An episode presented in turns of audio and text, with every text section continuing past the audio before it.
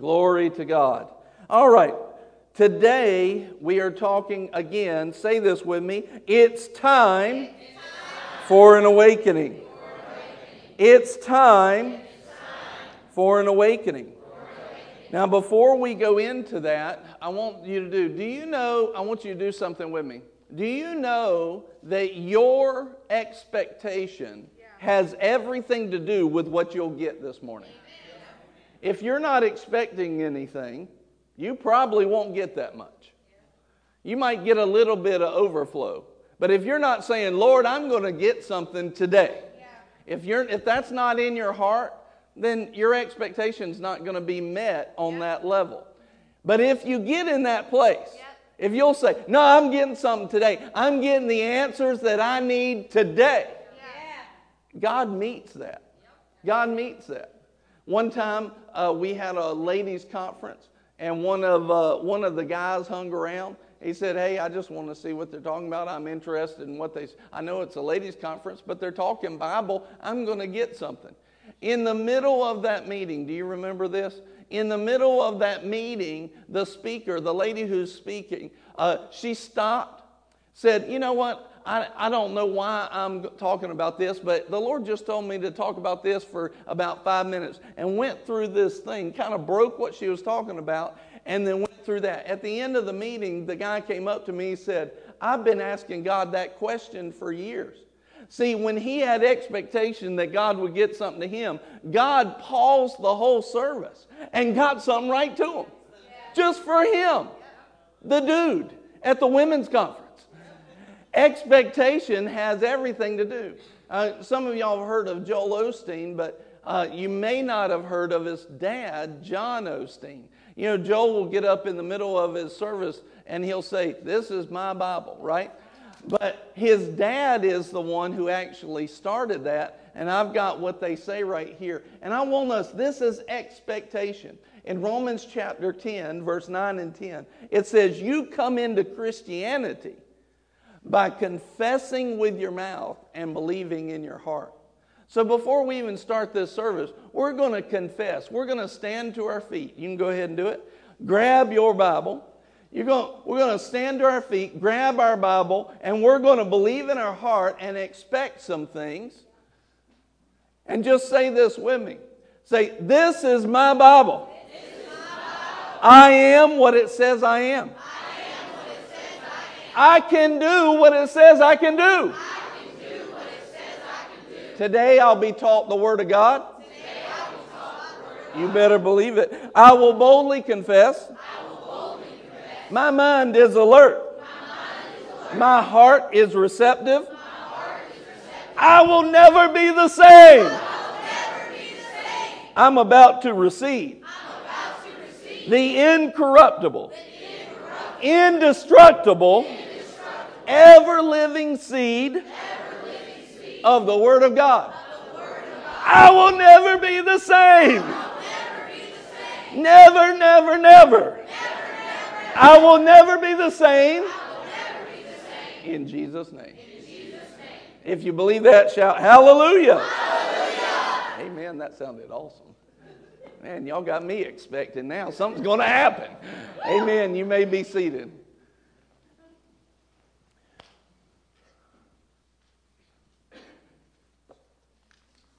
Hallelujah.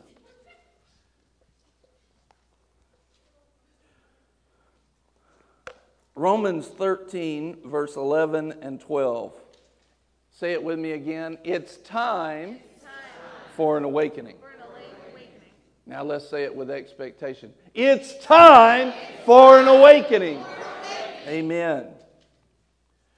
Romans 13, verse 11 and 12 says, Do this knowing the time. In other words, because we're aware of what time it is. Because we're aware of this, it says, Do this being aware of the time. Do this knowing the time, that it is already the hour to awaken from sleep.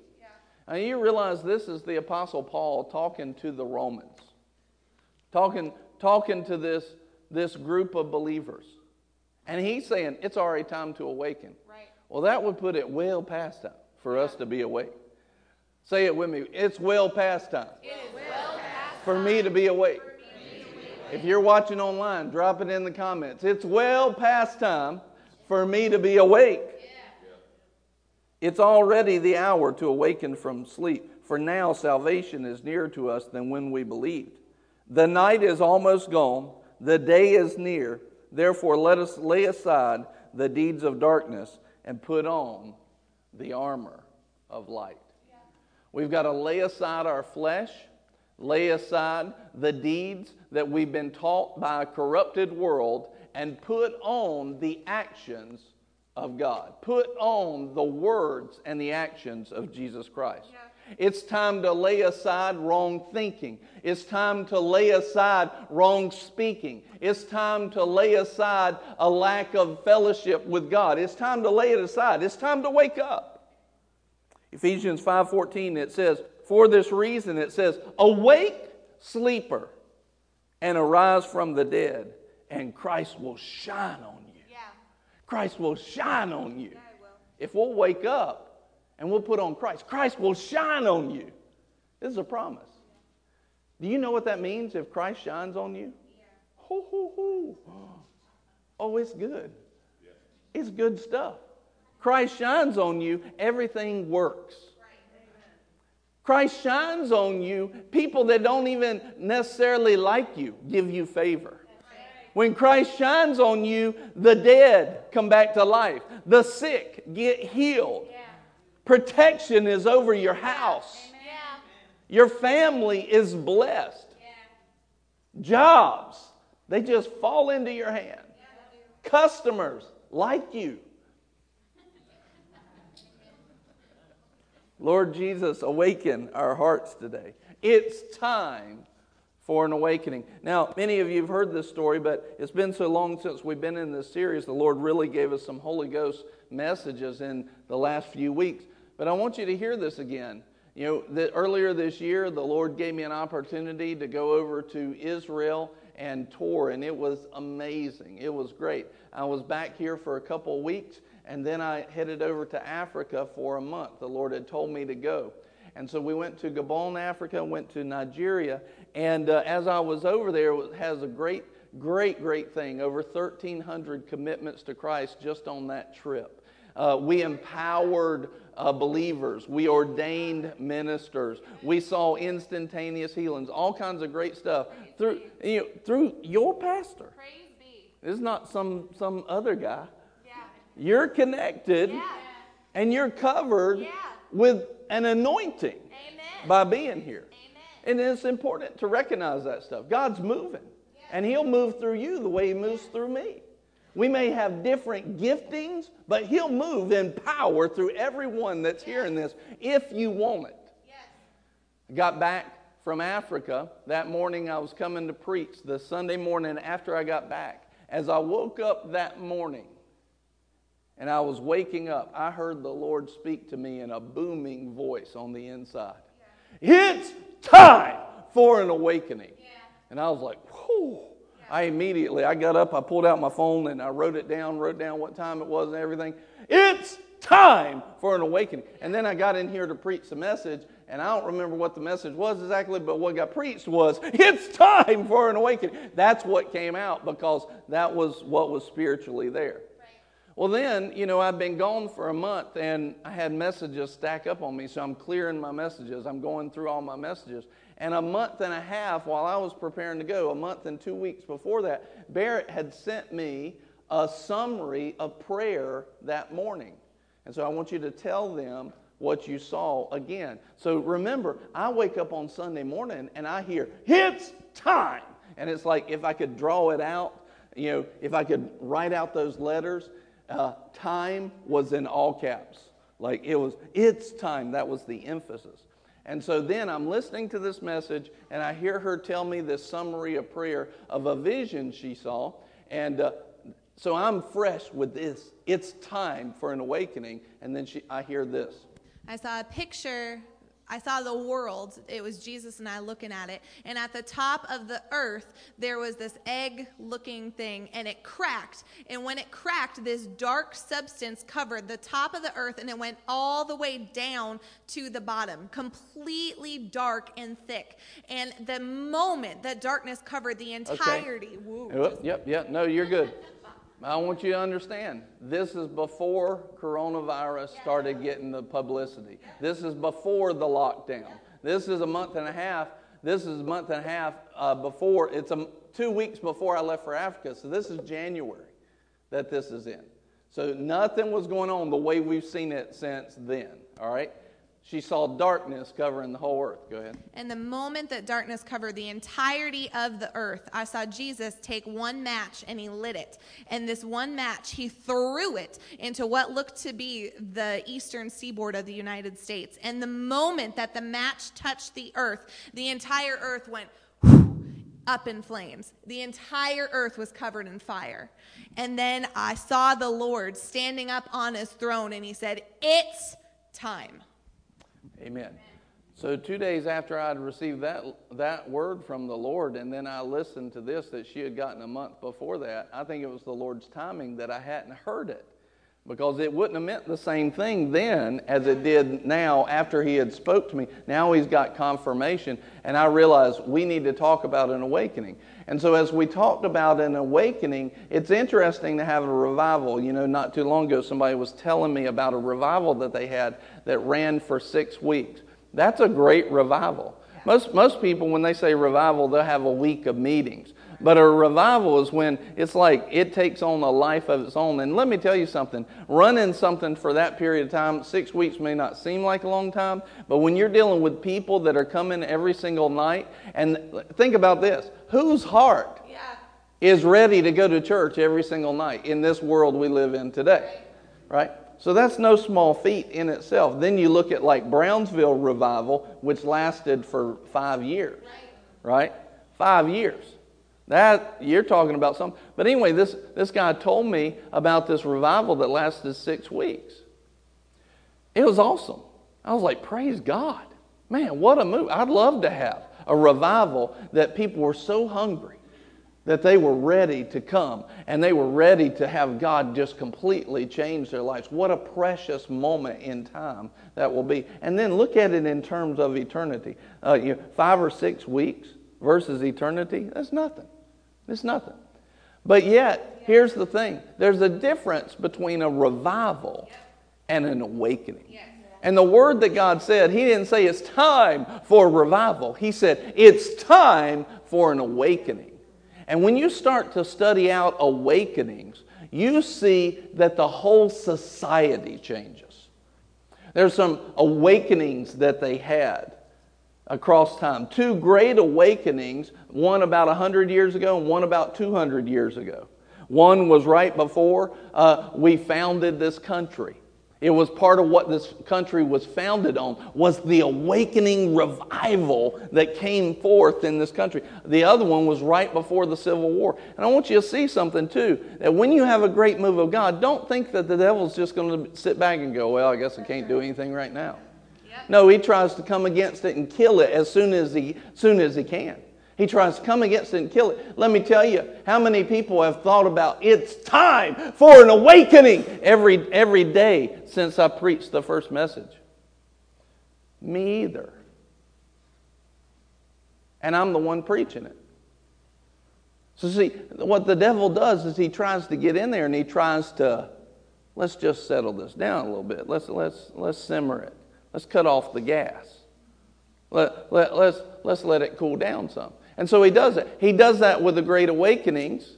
He does it when we're just seeking to go after him. How many people are hungry for an awakening of God? Yeah. When, when these awakenings happen, it's recorded in history that the bars shut down and closed because nobody was interested in drinking. They had, they had their sports that they would have a national contest. It'd kind of be like their Super Bowl. Shut down for like three years. Three years. No, no Super Bowl because nobody was interested. They were interested in God. Now you're talking about a shift of culture. So when God says it's time for an awakening, we're not talking about just having a, a nice set of meetings in Albemarle. We're talking about a world shaking, world shifting, everybody goes back to God moment. Where prayer is in the schools, where things, where the things of God are not looked like like they're crazy, but no, they're actually celebrated because people come alive and they're awake. And what are the signs of an awakening? One is the people become hungry for the things of God without somebody trying to hype them up. They're, they're hungry for, they put on hunger. They also, they bear fruit. They win souls. They move into intimacy with God. They win souls. They carry power. They're walking in revelation and they have the fruit of the Spirit. They're forgiving, they're loving, they're gentle, they're moving in the things of God. They have the fruit. This is the fruit of God. The fruit of God in the lives of people is a symptom of an awakening.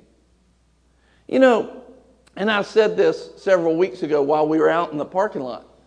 I said, the truth is, if every person, if you ever see polls done, you'll see a lot of people think that they're Christian, but very few are actually talking to anybody about it.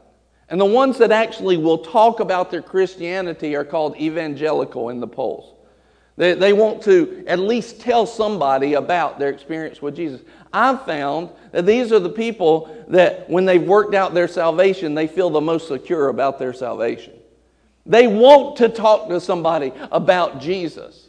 Evangelicals. This is somebody who's talking about winning souls, who's talking about doing stuff for God, not just living their own life, right? This is, this is some of the symptoms of that.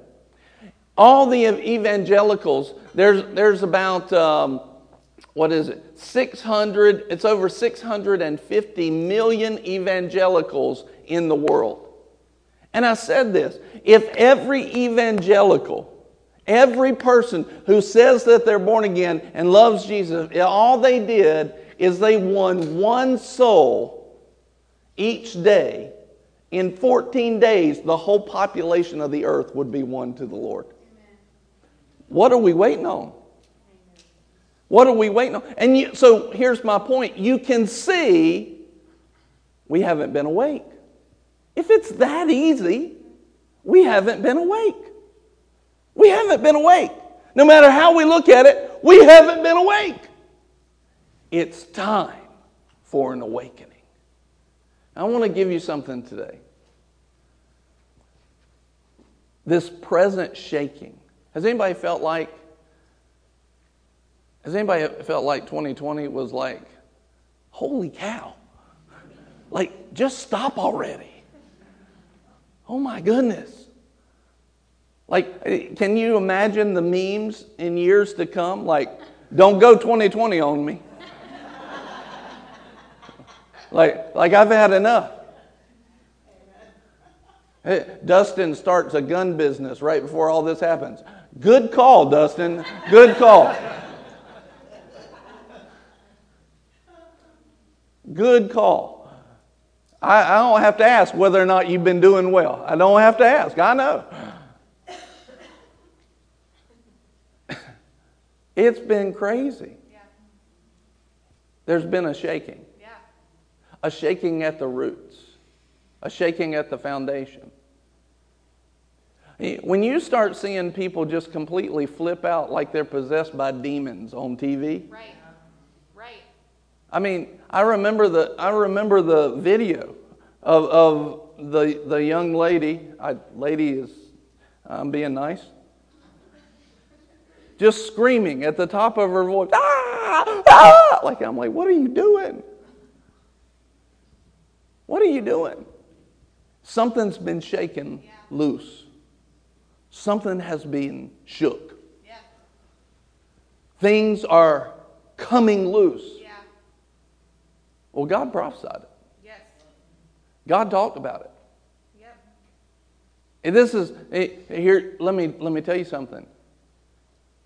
Have you ever um, you ever had something that's rusty that has to get fixed? If you ever have something, or, or let's say that you have, uh, you have a, a screw and a bolt that's rusted together, sometimes you got to tap on that thing to break it loose. Yeah. Yeah. Sometimes with that rust, you ever got like a pipe and it's got rust on the inside or something, and you'll, you know, you can, you know, clean it and everything, but you'll tap that thing, you'll shake it, you'll get all that corrosive material out of there as much as you can. You got to shake it loose. You got to do what you can to get the corrosiveness out. If you go to rusting, the word says that this is a corrupted world. If you want to have an awakening, then you got to get the corrosive material out of its place, and then you must cover it with a glory Yeah. that will keep it out. You must seal it with some base, some oil sometimes to keep it out. But sometimes you got to do some scrubbing to get down in there. You know, you talk about people that wreck on like a motorcycle and they got road rash and I don't know what it's called, but they get all gravel embedded in their skin. What do they have to do, Deb? Scrub it out. Scour it out. Scour it out. Why? Now listen. Do you think that's painful? She said, "Scour it out with all the soap." Oh, I know. This isn't this what you came to church to hear? How do you think it makes that person feel in that moment? Y'all, are, I'm glad you're sitting down. I can see queasiness right now.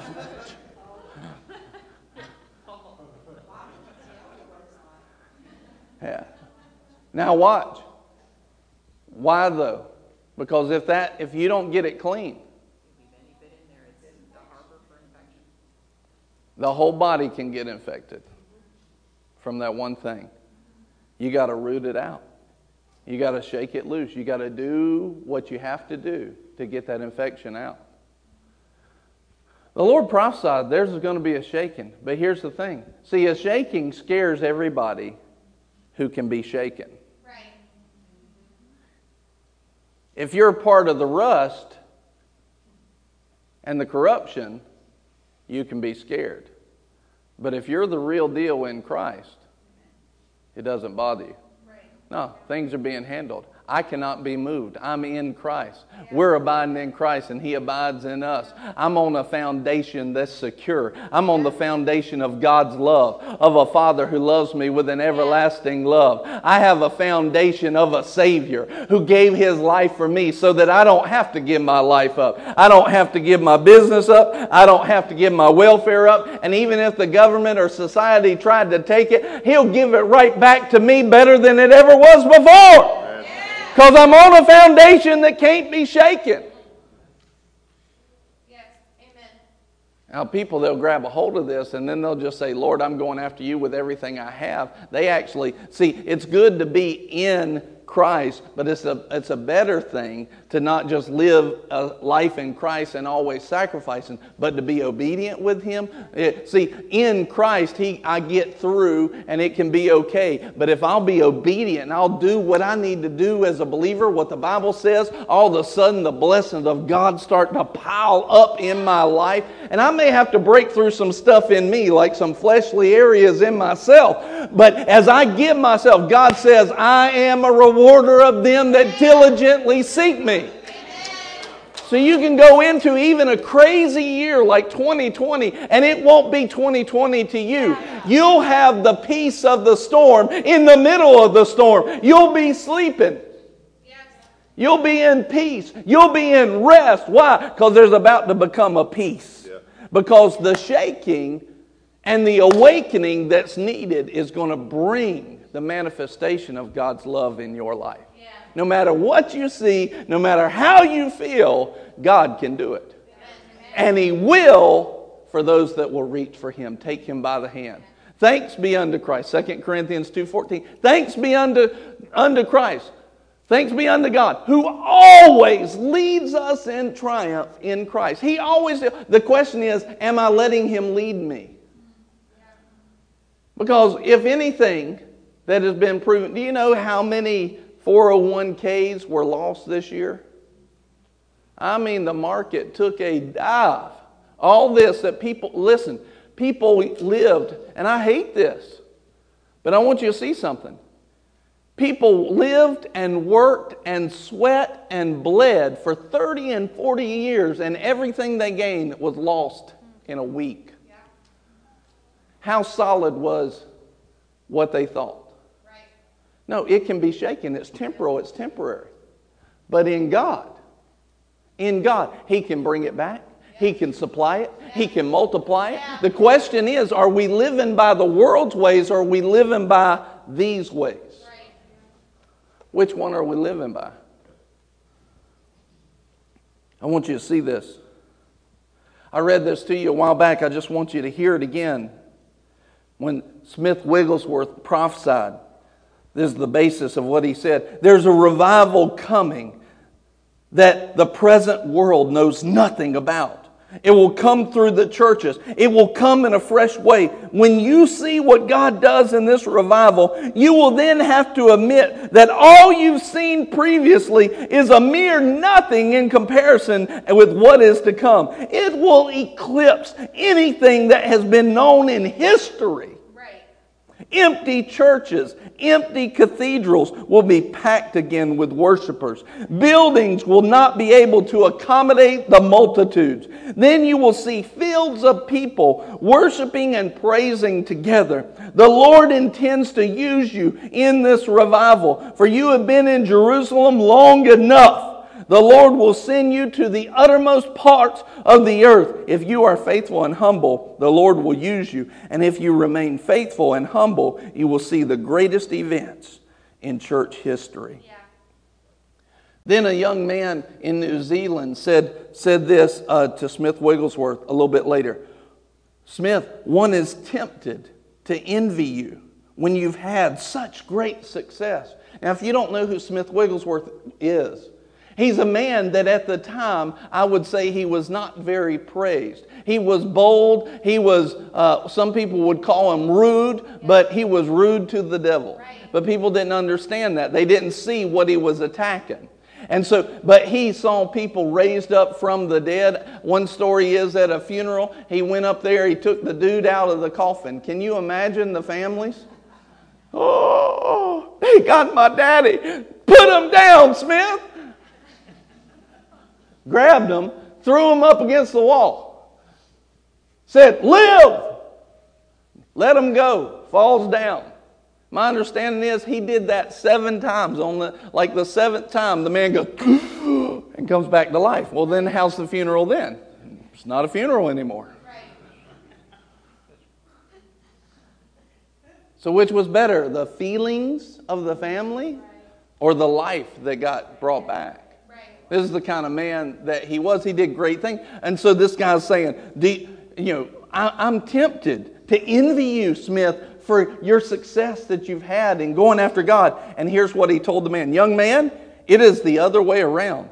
I feel like envying you. I've had three visions in my life, three only. But the first two have already come to pass, but the third is yet to be fulfilled. I will most likely pass on to my reward, but you are a young man and will most likely be in what I saw. He burst out, Oh, it was amazing. Oh, he said, I cannot tell God's secrets. But you remember what I say. This revival we have had is nothing to what God is yet going to do. The one to whom Brother Wigglesworth addressed these words commented, It was quite evident that the evangelist had a special vision granted him of the coming outpouring of the Spirit in an unprecedented effusion in the days just before the Lord comes to snatch away the church. I'll tell you, we're in those days. Yeah. Jesus could come any time now. Yes. He is coming soon, yeah. soon, soon, soon, sooner now than it's ever been. He's coming soon. This is a message the Bible tells us to preach. You don't even hardly hear it that much except when in doomsday scenarios. I'm not talking about doomsday, I'm talking about a hope. Jesus is coming soon. Yeah. A couple years ago, a Greek scholar was doing a teaching on, on the verses that says in the last days, where it says men will be lovers of self, and it goes on to give all of these. He was breaking down each one of those, what they actually meant, what they actually, and I, he, there's about seven or eight things, and I was sitting there going, that's today, that's today, that's today, that's today, that's right now. We're not waiting on that, we're in it. And that, that word is not just last days. You understand, the last days started 2,000 years ago at Pentecost. That word, if you look at it in the Greek in that, in that session, in that part of Scripture, it says it really means the last of the last days. We are in the final act. This is the finale, and we're in it. And that's why there's a shaking, because there's got to be the corruption broken loose so that the glory of God can come into the earth and bring a harvest of souls, bring an awakening to the people. Why? Because God needs a church that's in her glory not a church who's asleep. Right. What you're finding out right now is people are determining am I going to be a church that's awakened for Christ, or am I going to be a church asleep without any symptoms of being awake? Let me, let me just read this to you. This is just in Ephesians 4, verse 11. And I want, I want you to see this. It's time for an awakening. And then I'm going to give you a word that the Lord gave me in 2006. I'm going to cover it. I want you to hear that. So this is Ephesians 4 and verse 11. It says, now, if you back up a couple of verses, it says, and when Christ ascended on high, he gave gifts to men. And then in verse 11, it describes those gifts. And they, it's people. People are a gift. And these are the gifts that the Holy Spirit says. Verse 11. And he gave some as apostles, and some as prophets, and some as evangelists, and some as pastors and teachers. That's known as the fivefold ministry apostles, prophets, evangelists, pastors, teachers. And these are the gifts that the Holy Spirit said. And he says, These gifts are for the equipping of the saints for the work of service. So these gifts will equip saints for the work of service, build up the body of Christ until, they're going to keep doing this until we attain to the unity of the faith yeah. and until we attain to the knowledge of the Son of God. Do you, you realize we will have knowledge of the Son of God like we should. This is what apostles, prophets, evangelists, pastors, and teachers are in place for, is to bring us up. This is the plan of God. And then watch this. To bring until we come up to the body of Christ, a mature man. A mature, and listen, this is not you or me saying this mature. This is the Holy Ghost saying that you can come up to my level of maturity, what I call mature. And he says, to a maturity which belongs, uh, or excuse me, a maturity to the measure of the stature. In other words, measured up to this level, the fullness of Christ. So the body of Christ is supposed to come up to a level where they look, think, act, talk just like Jesus. Now, where's this at today? You'll see brief glimpses of it, but would you agree with me? We need an awakening. Because we've not, if we would see, you know, if we would see the body looking like Jesus, this world would look different like that. Just like that. And that's what's happening. It's an awakening that's going on. It's an awakening. It's a sifting out. You know, in California right now, the governor just made a rule you can't sing and worship in church. You're going to find out, yeah. They just made a rule this week. You can't sing and worship in church. You're going to find out real quick who actually believes this Bible and who doesn't. He says, Our job is to worship Him. We should worship Him. We're commanded to worship. He says, Look, if you don't, these rocks will cry out. There's a song, Won't, No rocks will cry out around me. Because I'll be worshiping. I'll be worshiping. There's all what's happening right now. There's a sifting. There's a filtering. Who believes this thing and who doesn't? Yeah, yeah. Who believes that we should be assembled and who doesn't? We've stood on the right side of that from the beginning according to the word. We tried to comply with what they said, but we have a responsibility and a commandment to assemble. And it's the assembled church that the gates of hell won't prevail against. I want you to know. I want you to know. Now, for a while, we assembled in the parking lot, but we still assemble. We every week we assembled. Why? Why? Because God told us to, and either He's Lord or the news is, and the news ain't my Lord. It's not our Lord. Let me show you something too. You realize the lockdown was for about two months. What happened during it? The majority of churches did not assemble. The promise in Matthew says this that the assembly of the church, this church, this church that's assembled, the gates of hell won't prevail. As soon as you took away the assemble, assembly, what happened? The gates of hell was released. Ain't that right?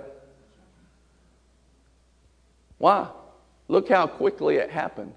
Can you imagine? See, now think about this. The Christians are the linchpin of the age. They're the salt, the preserving factor. Imagine when you take them all out in the blink of an eye in the rapture. Whoo, what's it going to be like? Anybody want to be here when that happens? Uh-uh. Whoo, gracious. I mean, most people are afraid even to pray over their meal today in America. What happens when you take out the salt out of the whole world? This has just been when we stopped assembling for a couple of months. What happens when you take the salt out of the earth? How quickly it will degrade. What we're doing is a lot bigger than what our plans have been. What, you know, all these dreams that the TV gave us and all these, you know, rom- romantic uh, thinking ideas of this life and that life and, and the boat and the vacation and all this kind of stuff and, and all this and retirement, all this stuff, all that stuff was not necessarily God. And although God doesn't mind you having anything, He doesn't want anything to have you. He doesn't mind you having any of that. Matter of fact, He wants to bless you. But if that retirement, if that house, if that is your why, and it's not the eternal things of God, you've got something flipped upside down. Right now, there's nothing more important than us going after God with everything we have. And right now, it, there, I told you, I've been preaching this for years now. You're about to see a filtering, and you're going to find out who believes and who doesn't. Well, we're in it now. We're in it. I've been preaching that for years. We're in it right now. Have you not heard me say that? It's going, we're going to find out who believes God and who's going after Him and who's not. Well, we're in it now. What I want you to see is, he says here in Ephesians 4, God has a plan for his church, and the plan for his church is not to be watered down. The plan for his church is to be along this measure, this maturity, the fullness of Jesus Christ. Right. The fullness of Jesus Christ. And if we're not there yet, then it's our job to go after him like we never have before. He goes on to say in the next in the next chapter in Ephesians chapter 5, he says that this body needs to be like a wife in all of her glory, a bride in all of her glory, a bride of Christ. Hear this. That he might present to himself the church as a bride in all her glory, having no spot or wrinkle or any such thing, but that she would be holy and blameless. That's Ephesians 5:27. Would you say that the church up to this point has been in all of her glory? A glorious church without spot or wrinkle? No way. The world would look different.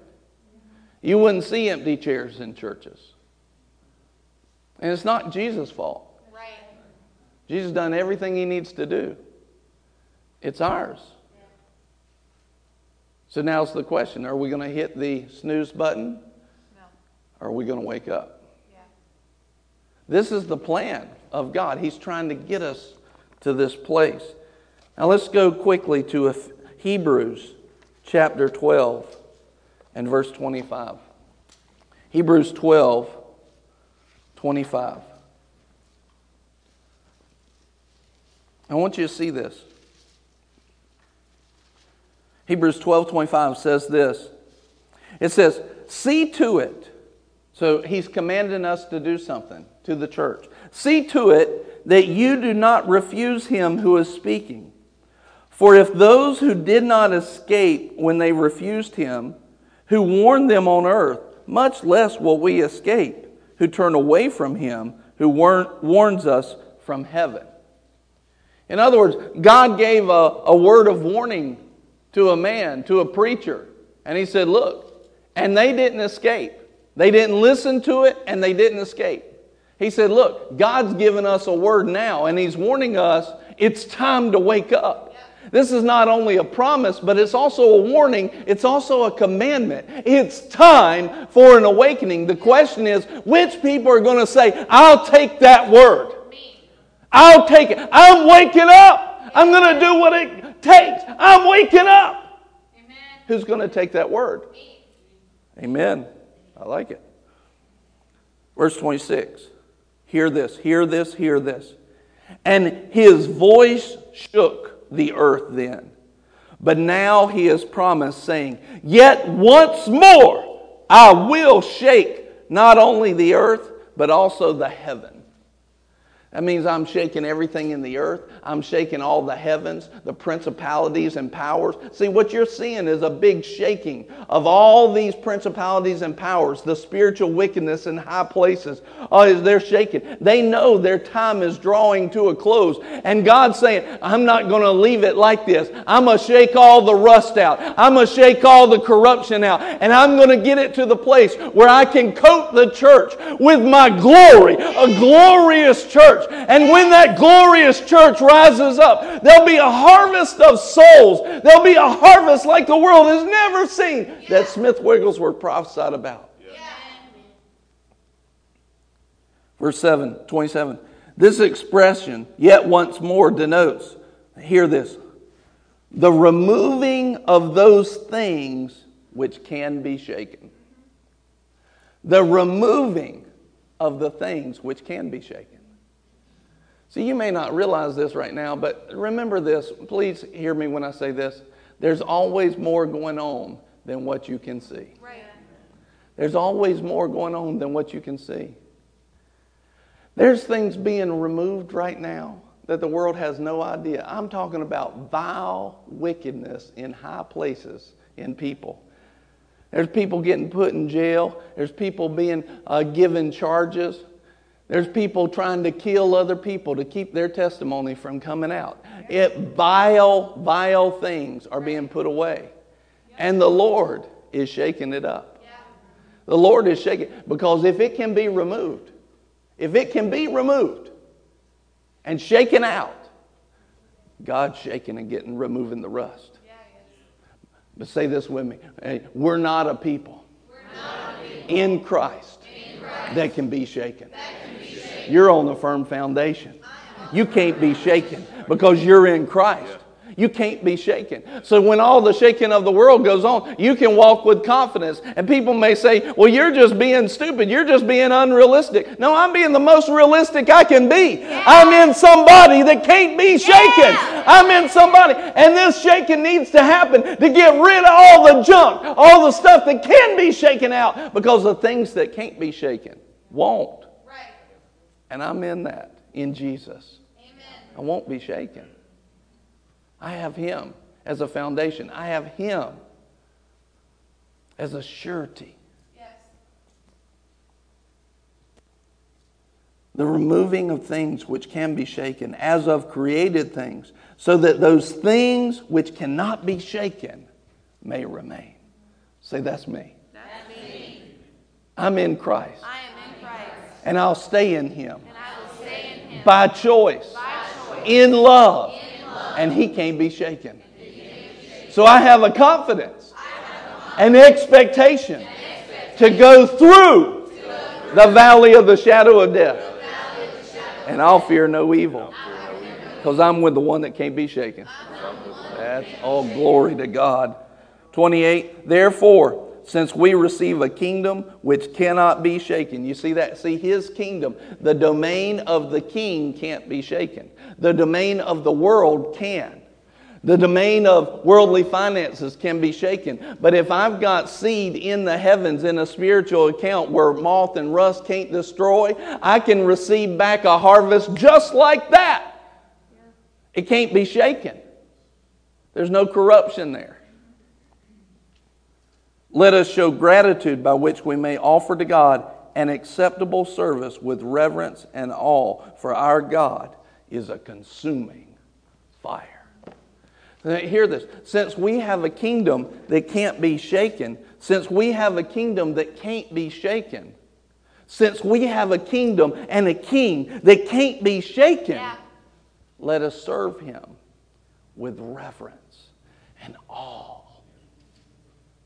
See, that's part of what's missing in the world. We've not reverenced God. We've not been in awe of Him at all. We've just been going through, yeah, God's with me, yeah. We've had no reverence of all. It's part of what accompanies a glorious church is when, Lord, you're so awesome. You're so awesome. I love you, Lord. You're so awesome. Oh, I praise you. I give you all of the glory, reverence, and awe.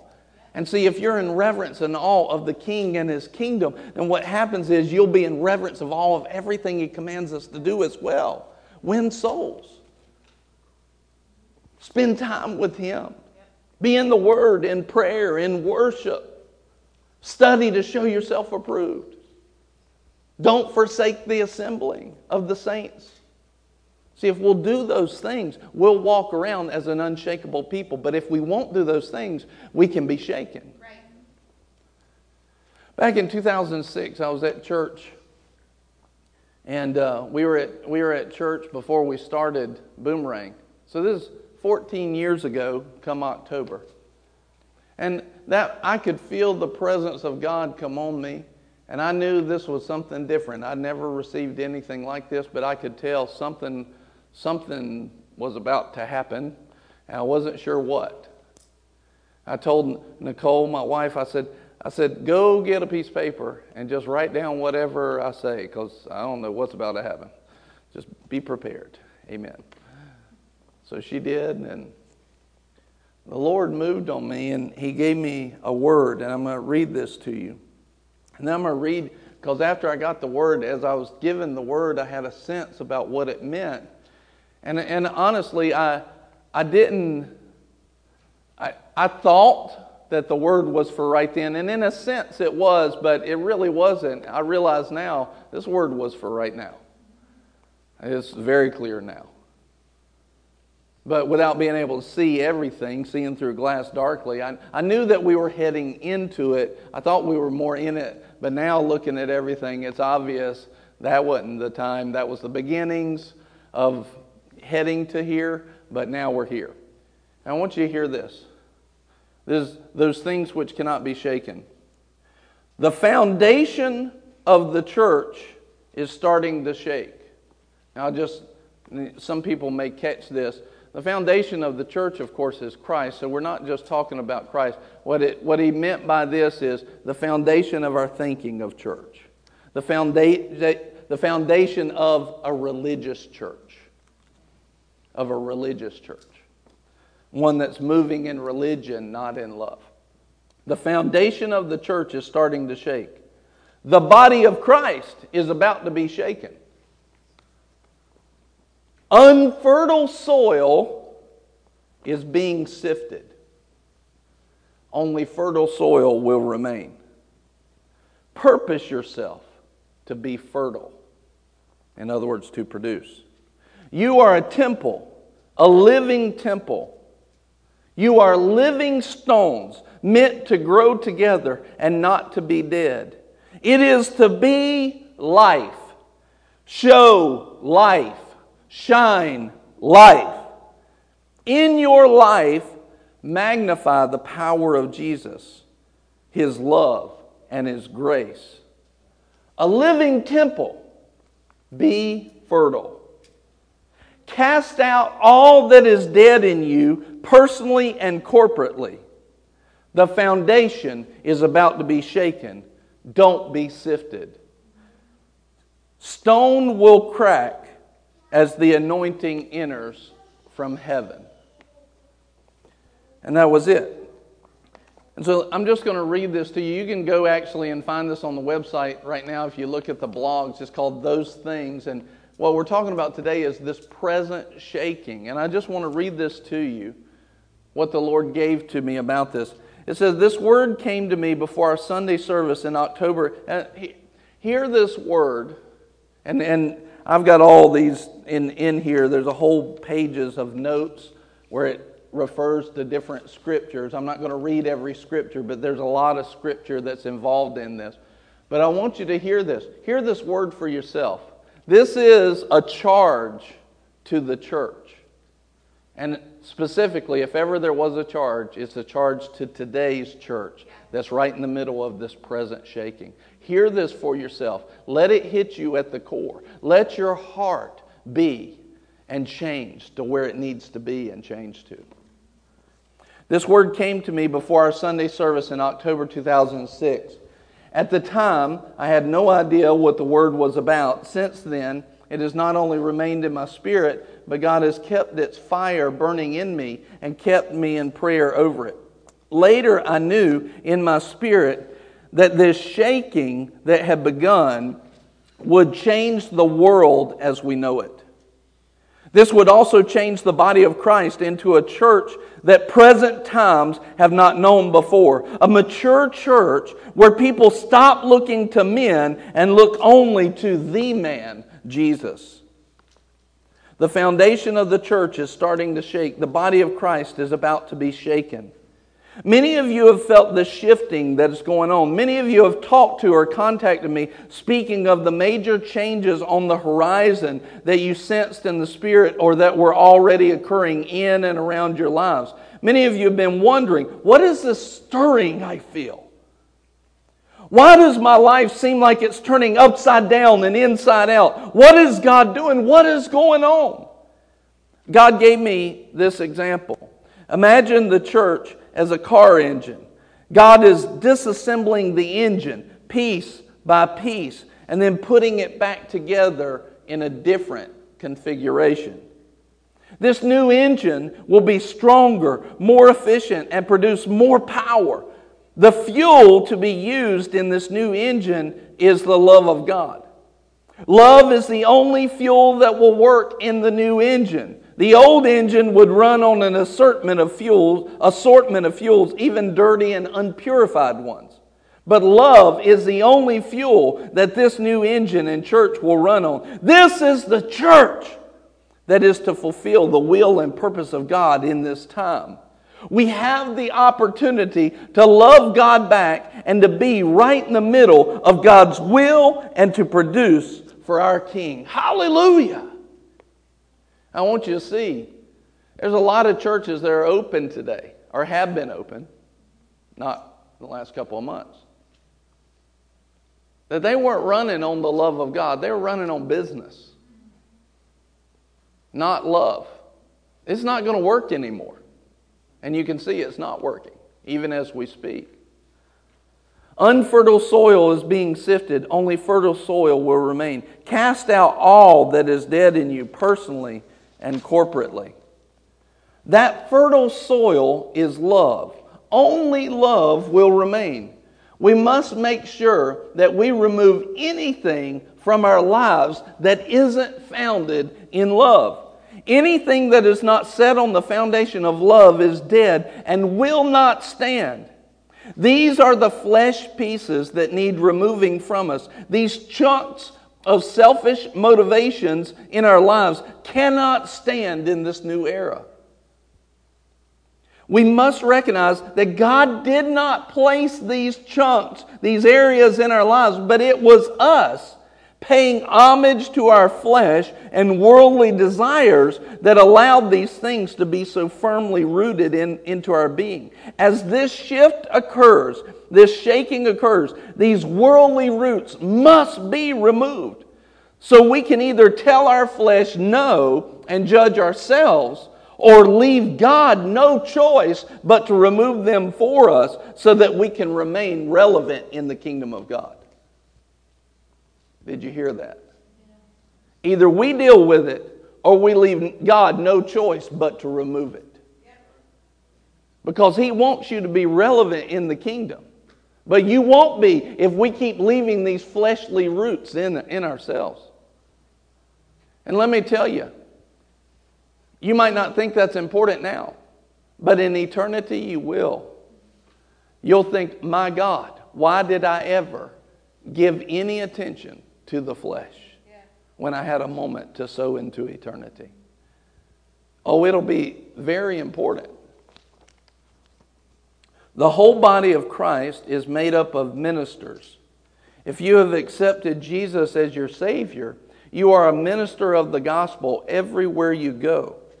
In church, you are a minister. In the grocery store, you are a minister. At home, in the car, at work, at play. Your life is a ministry of Jesus Christ. If you are in fivefold ministry, I'm talking about you too. Hear this. Hear this. We must not lead ministry inside church walls and just perform ministries on Sundays and Wednesdays on a platform. We must make absolutely sure that every action and thought is founded in love and not founded in personal motivations. That's why if you're on the salvation line where we track the salvations, and you should be on that, it's on, on Voxer, celebrate those salvations. You'll see on there, I'm not just posting salvations that I win on Sunday morning from a platform. You'll find me out in the world leading people to Jesus because I'm a minister on other days besides Sunday. I'm a Christian on other days besides Sunday. This is that's what love does. It says, Let me tell you, this is, this is my ministry of reconciliation. Let me tell you how God has made you right with Him, how He loves you. He's got a great plan for your life, and He's at peace with the world through Jesus Christ. If you're in the fivefold ministry, I'm talking about you too. We must not lead ministry inside church walls and just perform ministry on Sundays and Wednesdays. We must make absolutely sure that every action and thought is founded in love and not in our personal motivations. We must weigh our motivations against the Word, not against others' level of righteousness. So many times, what we'll do is we'll look at somebody and say, Oh, well, they're not as righteous as me, so I'm doing good. No, forget about that. We got to go to that word and say, Am I walking righteous according to that?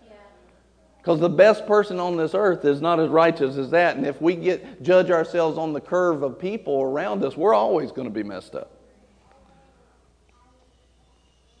Our love walk or lack thereof is not something that will be graded on a curve according to others around us. Uh, I forgot that part was in there. It seems like I just said that.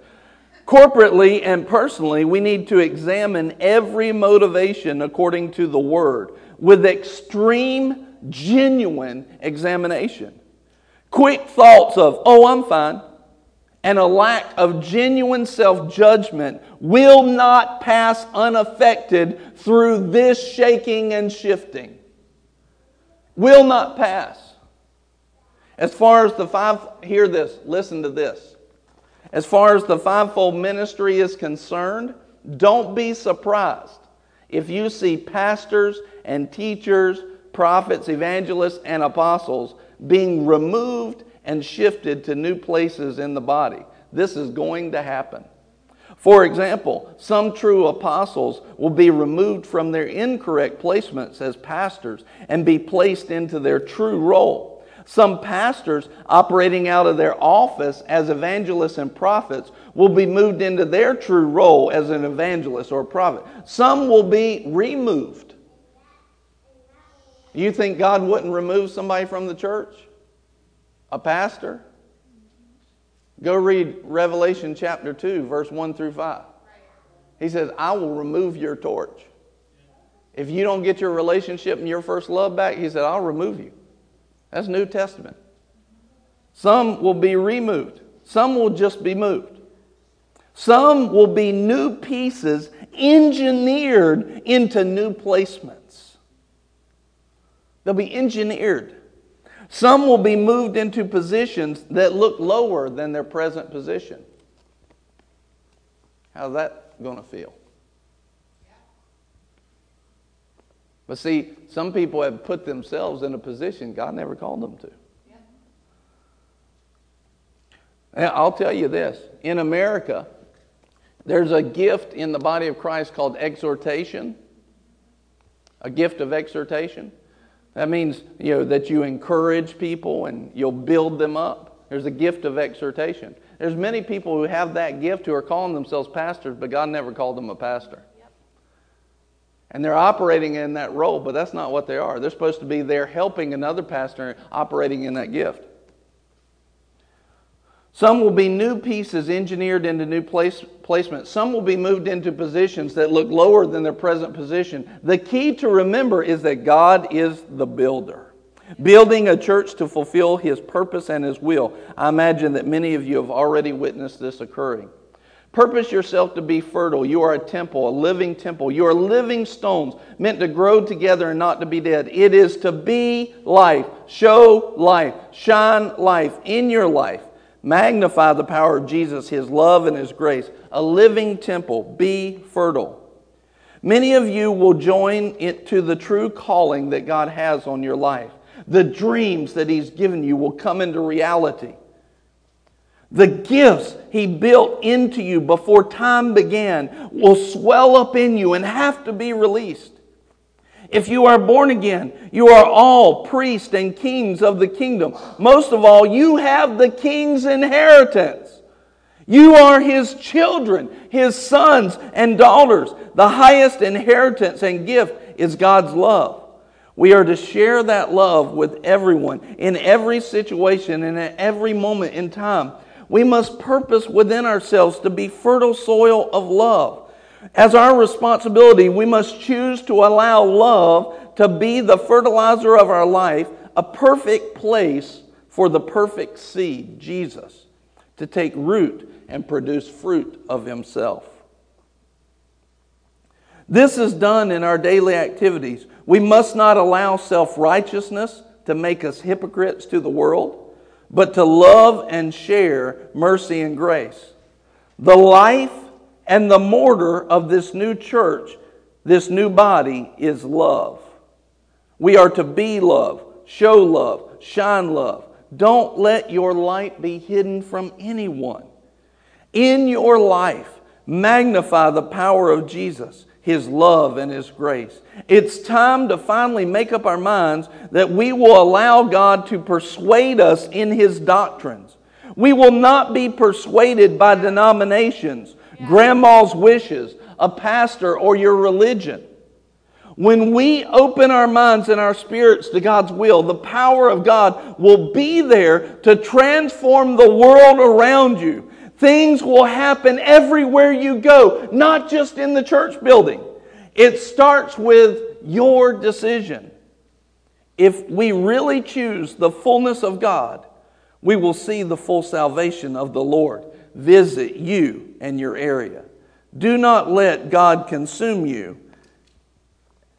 Do not let God consume you. Do you let God consume you, or do you let man's religion deceive you? The foundation is about to be shaken. Don't be sifted. The religious church, as we have known it, now listen, this is 2006. The religious church, as we have known it, is about to be abolished. I would not be surprised. Now, this is me speaking, but I'm seeking the Lord and praying about this. How to, how to, the foundation is about to be shaken. Hear this. Don't be sifted, which means you can be sifted. You can be sifted out. The religious church, as we have known it, is about to be abolished. I would not be surprised if within the next 10 to 20 years, we're 14 years in, the majority of churches open today will have closed their doors. I believe that God is in the process of shaking up his body. Whew, man, that's hitting me, the power of it. So that only the church filled with love will remain. He's told us over and over again how important love is. He's dealt with our hearts on it. He's, he has had it preached to us. He's had it prophesied to us. Now is the time to reap a harvest of the mature church, the mature sons of God, the love matured children of God that are His body, His living stones, hewn from the very quarry of His love. That means if, if we will allow God to shape us and help us, it's like God went into the quarry of Himself and said, Right here is Barrett and places it in his body. Right here is Buddy and Serena and places it in his body. Right here is Miss Nancy. And we're hewn out of his own love. Not all everything the world has taught us. Now is the time to reap a harvest of the mature church, the mature sons of God, the love matured children of God that are his body, his living stones, hewn from the very quarry of his love. A living church hewn from the rock, his son, Jesus Christ. A church that is the exact makeup of that original rock, who is love. Every other religious thing will be sifted don't be sifted. Make the choice for God only in your life. His kingdom and His love cannot be shaken, they will not be shaken. They will stand the test of time and perform the task appointed to them. God is giving us this word so that we will remove ourselves from the world and fleshly things before He has to. But as we do this, come into line with His will, we will walk straight into victory. The things in our lives that seemed incomplete, the small, annoying questions of doubt, the answers that we have been looking for are answered in His love. God wants a mature church. God wants a church mature in His things. He is love. Then He told us that love is the thing that all the other gifts pivot on and draw their power from. Yet in the past, the church has missed it. How do we know? Because love never fails. The church hasn't shown love to unborn children. The church hasn't shown love to morals in our country. The church hasn't shown love to our neighbor and to the unborn again person next door. Praise God, that time to change, the time to change that is here. Now, hear this. This is 2006. I want you to see something. You remember what he told me when I got back from Africa? It's. Remember what he told Barrett?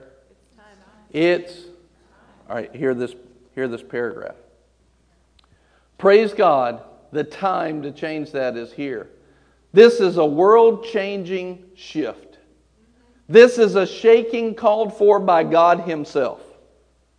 Now, if you paid attention when we went out to Texarkana and we were with Pastor Tracy, yeah. he said these words all week. Yeah. Now, he's not read this. I don't, I don't believe he has. But he said these words It's time, and God is doing the shaking. And he's exactly right. Hear this. This is a world changing shift. This is a shaking called for by God Himself. It's the good news. It is good news to the world. God's time of glory is now. His time of glory is now. The kingdom of God is upon us. It's time for me and you, as saints of God, to walk in the fullness of love, to walk in God, to walk in Jesus, to walk in the Spirit. It's time, it's time, it's time. That was in 2006. Can you see the connection today? Stone will crack as the anointing enters from heaven.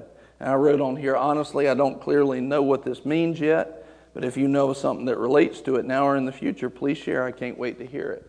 I think what it means is simply this I think there'll be something monumental that we'll see. I think it'll be probably physical. I don't think it's speaking figuratively. I think it's speaking physically. And I think it'll be a marker. Like it'll be, you know, it wouldn't surprise me if that stupid monument down in Georgia that some people put up, if the world ever comes in, don't let the population go beyond this. There's a bunch of stones set up almost like uh, some weird thing uh, doing basically government population control. What happens if, if the world uh, collapses, how to rebuild it. Dumb, it's, a, it's got it. anyway, you can research it. It wouldn't surprise me if that thing was the thing to uh, crack. That the anointing of God comes into the earth and brings an awakening. Now, part of that awakening is us. We're going to talk about that in the weeks to come. What do we do with this? Okay, we recognize we're not awakened yet. We're waking up, but we're not awakened yet. What do we do? What's our responsibility? Our job is to bring it into being as ambassadors yeah. on this earth. Yep. Our job is to bring the awakening in, yep. not sit back. Yeah. But it's time. It wouldn't surprise me that as we pray in that awakening and we bring it in with our hunger and our humility, that the anointing of God come in and something like that thing would just be all shattered. Yeah, that'd be awesome. Yep. That'd be awesome. I'd love, I'd love to see that. It's time. It's time. Mm-hmm. It's time. This present shaking is a shaking of God. And He's not shaking you. Now, you might have felt shaken, but that shows us what pieces we still have in the world. If we're in Christ and He's in us, then we're, we can't be shaken. So the key is so that we won't be shaken is get in Him. Stay in love. Get in Christ, and we won't be shaken.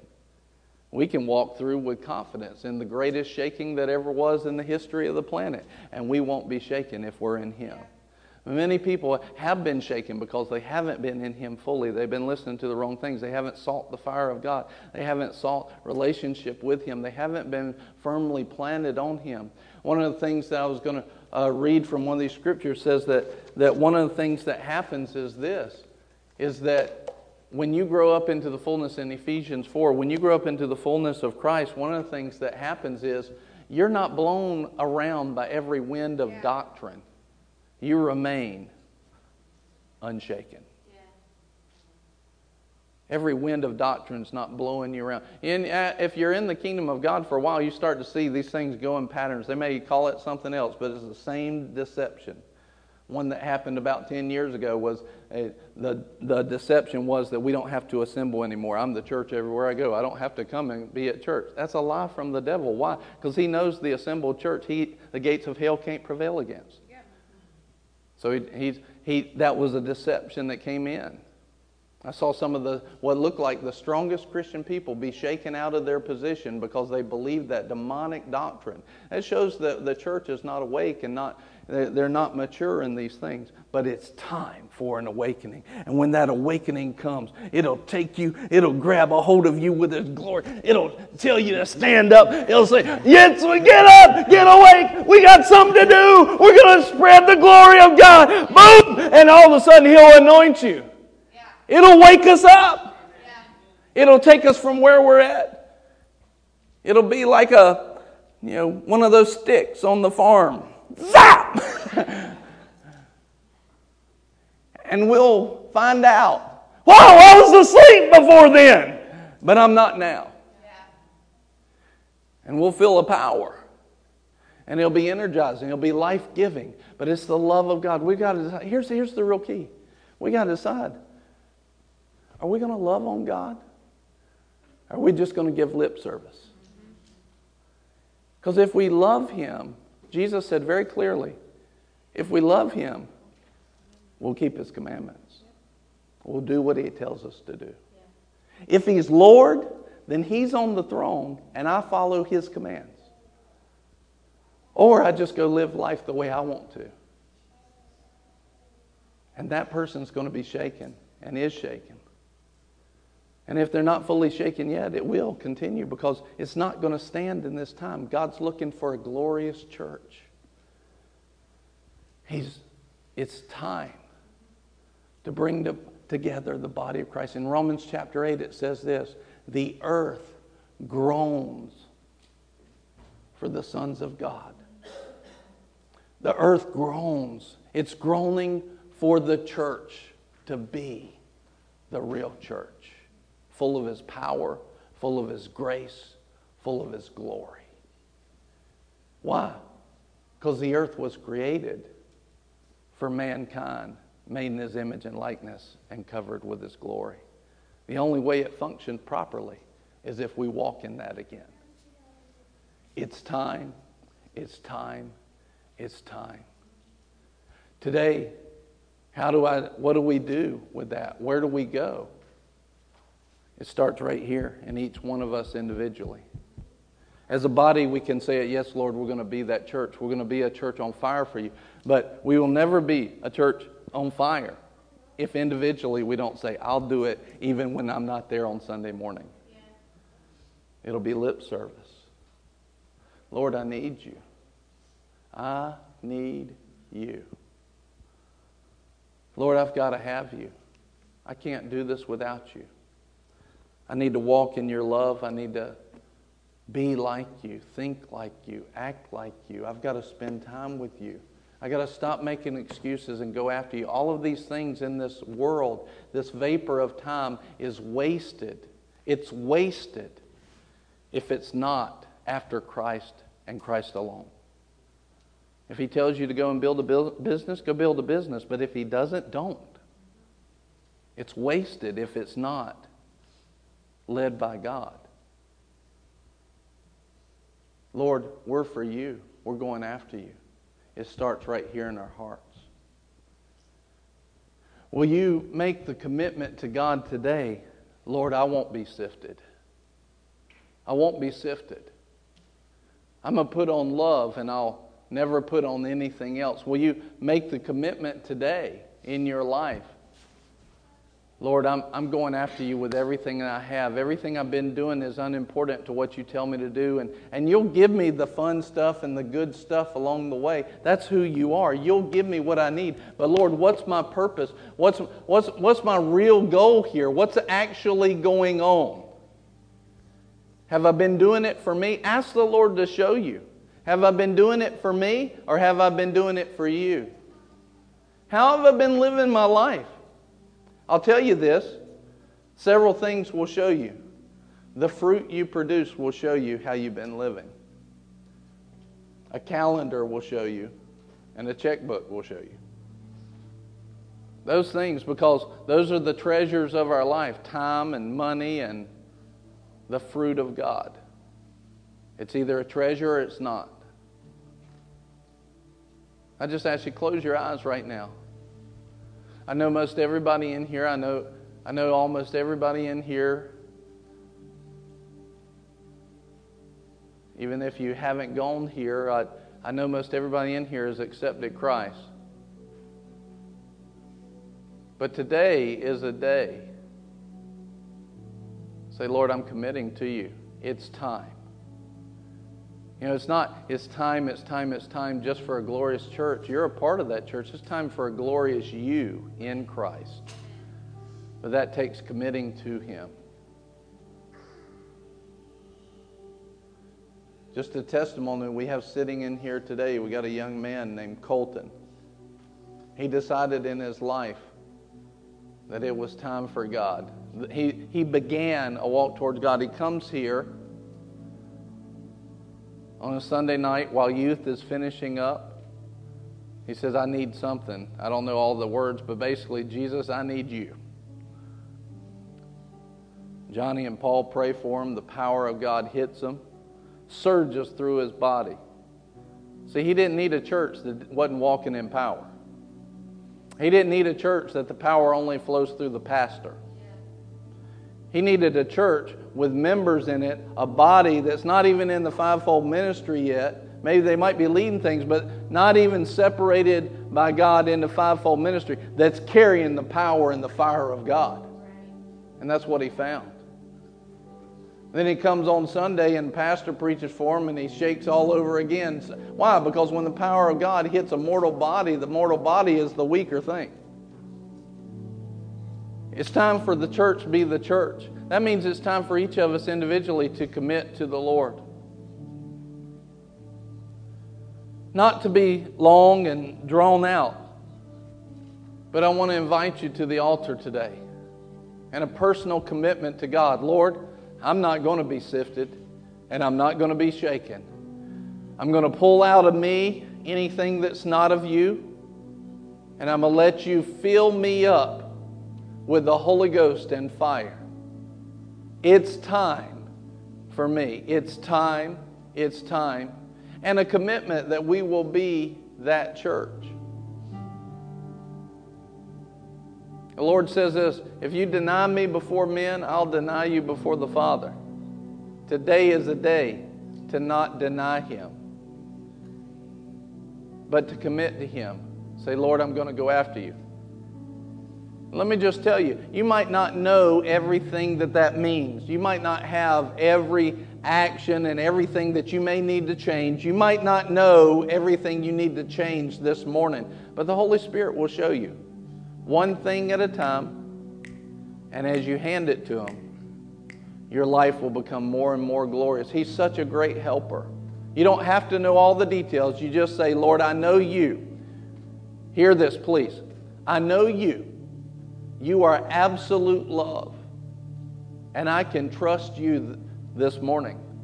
If you ask me to do something, it's going to be to my benefit always because you love me. It can't be anything else. So this morning, Lord, I'm telling you, I trust you. I need your help. I can't do this by myself. I'm not prideful. I need you. I trust you, and I'm going after you. So I just ask you right now don't deny him by sitting still. Come to the altar, make a personal commitment with him, and let's move into this time of God's glory.